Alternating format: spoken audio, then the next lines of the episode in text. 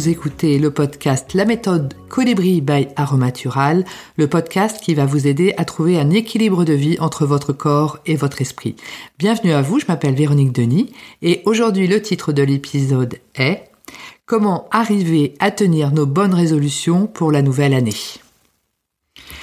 Alors je sais qu'effectivement cet objectif est assez ambitieux et quand on lit les magazines féminins, euh, on, euh, on part toujours effectivement euh, des résolutions du début d'année et en fait au fur et à mesure où les mois passent, on lit souvent dans les magazines, dans la presse féminine que finalement les résolutions sont rarement tenues finalement. Alors en fait, c'est dommage parce qu'effectivement parfois il y a des bonnes choses dans ce que le, on le souhaite faire. Et donc moi je me suis dit voilà, je pense qu'il faut que je change ma méthode par rapport à cela et j'ai décidé de faire un peu différemment. Euh, et en fait c'est une méthode que l'on fait plus ou moins professionnellement mais que l'on ne s'applique pas forcément à soi-même personnellement.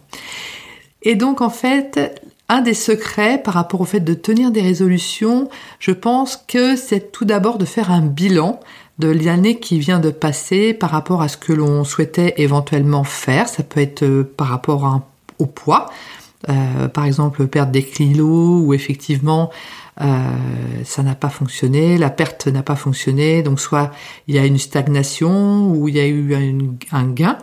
Euh, au niveau des kilos. Et euh, de ce fait, on se retrouve là en début d'année. Bon, bah, on n'est pas super satisfait par rapport euh, à, nos kilos, ou ça peut être des, des, projets hein, que l'on souhaitait avoir, se remettre à un sport ou faire pratiquer un art, hein, peut-être de la musique ou peut-être du dessin, de la peinture, voilà. Et donc, il y a effectivement des choses qui ont pu être faites ou pas, et donc il est important par rapport à cela de coucher finalement sur le papier le bilan comme ça de cette année par rapport à euh, quelles choses finalement ont été des, succès, euh, quels objectifs ont été moyennement atteints, ou parfois ce sont des choses qui ont pu être ratées bah, parce qu'on a essayé des choses et ça fonctionne pas.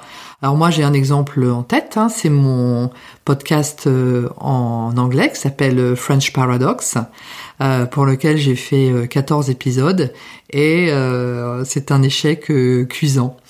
Et donc bah, pourquoi? Bah, Déjà je pense que mon niveau en anglais parlé n'est pas suffisamment bon et ça, me prenait, ça me prenait énormément de temps euh, de faire ce, podcast. C'est-à-dire que c'était vraiment devenu très très chronophage pour un résultat euh, vraiment euh, moyen.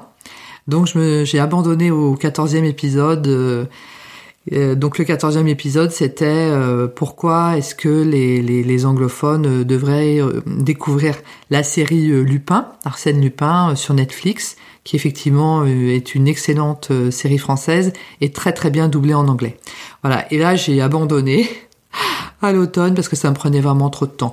Et il n'y a pas de quand on fait le bilan comme ça des choses qui sont qui ont été réussies ou moyennement réussies ou ratées, euh, il est très important de ne pas euh, s'auto-flageller par rapport à cela et de ne pas se culpabiliser. Hein. Il n'y a pas de de jugement euh, de, notre part vis-à-vis de nous-mêmes. Hein. C'est vraiment juste un bilan. Voilà, donc je sais que cela, je, a priori, je ne le continuerai pas cette année, en 2022, parce que ben voilà, c'est comme ça, pour les raisons que je viens de dénoncer. Et ce qui est important, donc, c'est euh, d'être très neutre. faut surtout écrire tout cela euh, parce que le fait d'écrire, ça permet vraiment de retrouver euh, des choses positives. Il y avait des choses auxquelles je n'avais pas pensé, et en fait, euh, en les écrivant, j'ai retrouvé d'autres choses positives aussi qui étaient arrivées. notamment, j'ai une newsletter qui part tous les jeudis. et je me suis rendu compte en regardant les, les les taux d'ouverture, en fait, la newsletter que j'envoyais était quand même euh, assez ouverte. Hein. Les mails étaient quand même pas mal ouverts. Hein. J'avais un taux d'ouverture qui était bon, euh, donc j'étais euh, assez lu. Et c'était quelque chose auquel je n'avais pas pensé au début, mais en fait, le fait de l'écrire, ça m'a permis de, de, de le formaliser et de le constater et puis de célébrer. Hein. J'étais plutôt contente par rapport à cela. Donc par rapport aux résolutions de l'année qui vient, il est important de faire le bilan de l'année qui vient de passer, parce que ça permet effectivement d'avoir comme ça tout un tas d'items. Ce qui est important aussi par rapport à l'année qui vient de passer, c'est de pratiquer ce qu'on appelle la gratitude. Donc ça, j'en ai déjà parlé dans mes podcasts précédents. C'est-à-dire, ce qui est important, c'est de nommément citer euh, par écrit les personnes qui euh, vous ont aidé à accomplir euh, l'année qui vient de passer. tant au niveau personnel qu'au niveau professionnel.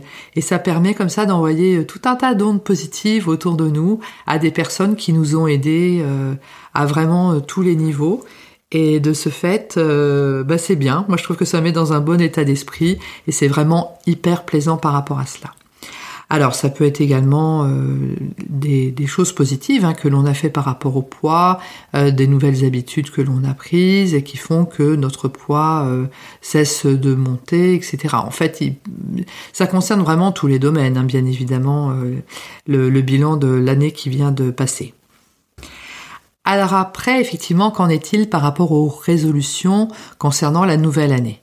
Alors, en fait, il faut vraiment distinguer en fait deux types d'objectifs. On a les objectifs qui sont réalistes et on va avoir les objectifs qui sont inatteignables et qui peuvent même euh, qui peuvent même euh, amener à une déprime parce qu'on sait que de toute façon c'est inatteignable. Alors par exemple moi si j'avais pour euh, passion le le basket et que je souhaite intégrer la NBA ou si par rapport au livre que j'ai écrit je souhaitais être euh, présenté au Goncourt, euh, je sais que je ne peux pas être présenté au Goncourt euh, en étant auto-édité et que je n'ai certainement pas le talent par rapport à mon écriture pour prétendre à ce prix. Hein, donc il faut quand même garder des objectifs réalistes par rapport à cela.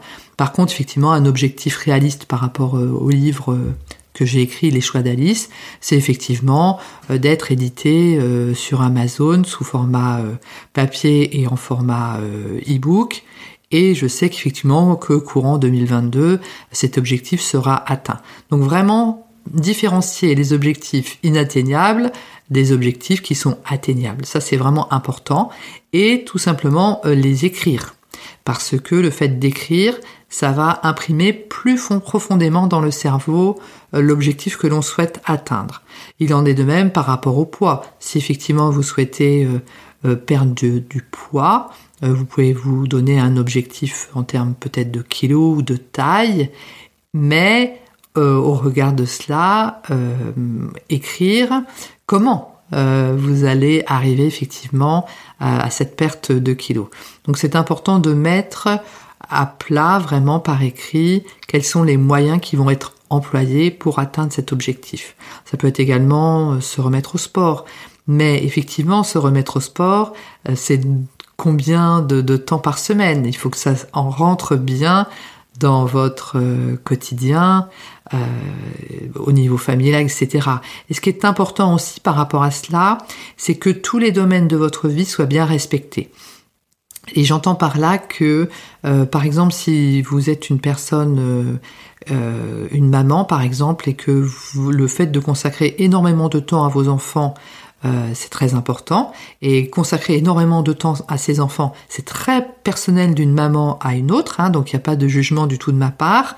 Euh, simplement, euh, il ne faut pas que faire le sport fasse que quand vous allez à la salle, vous êtes au regret de ne pas être avec vos enfants. Il faut veiller à bien conserver tous les domaines de sa vie dans un bon équilibre.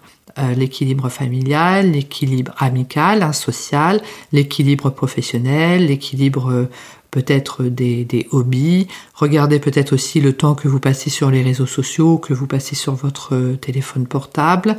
Euh, est-ce que cumuler par semaine ou par mois, est-ce que c'est pas, est-ce que c'est énorme? Donc il y a effectivement des applis qui existent qui vous aident à tracer comme ça le temps que vous passez. Et est-ce que de ce fait, si vous passez beaucoup de temps sur les réseaux sociaux euh, en fin de journée, vous vous sentez un peu inutile? Dans ce que vous avez fait par rapport à votre journée. Euh, j'entends la journée non pas de travail mais la journée euh, de repos comme le week-end ou les vacances. Est-ce que vous souhaitez euh, rectifier cela? Donc en fait, il faut vraiment rester très pragmatique et réaliste par rapport à cela et ne pas hésiter finalement à déjà ne pas déséquilibrer les différents domaines de notre vie et à que ça reste tout à fait réaliste dans le cadre de notre vie de tous les jours. Et ce qui est important en fait vraiment dans ce qui va être réalisé par vous, en 2022, c'est que ce soit, ça, soit vraiment fait par rapport à vous-même. Vous êtes votre seule référence. Ça, c'est vraiment important à garder en tête.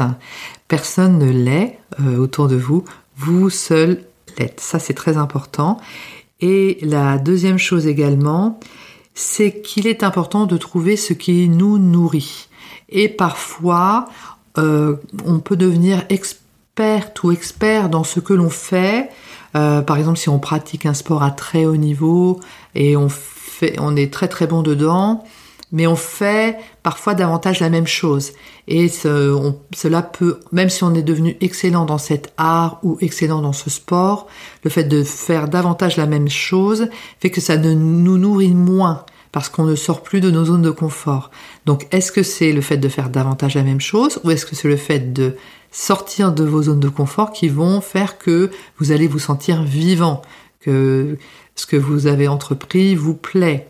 Donc ce sont vraiment des questions à se poser par rapport effectivement à l'année précédente et à ce que l'on souhaite accomplir pour l'année euh, qui vient. Est-ce que vous vous sentez euh, le courage de changer vos habitudes euh, dans tel ou tel domaine, donc par exemple dans le domaine des habitudes alimentaires. Vous voyez, tout, un tas de questions comme ça à se poser et savoir est-ce que ça va nous nourrir, je, dirais intellectuellement et euh, au niveau spirituel. est-ce qu'on va se sentir vivant par rapport à cela? Donc ce sont vraiment des questions à se poser. le fait de est-ce que telle activité, est-ce que je me sens stagné ou est-ce que je me sens grandir finalement par rapport à celle-ci? Euh, ça, c'est ce qui va permettre finalement d'avancer au fur et à mesure des semaines et des mois de cette année 2022. Ce podcast est à présent terminé. Je vous remercie de votre attention et je vous dis à très bientôt.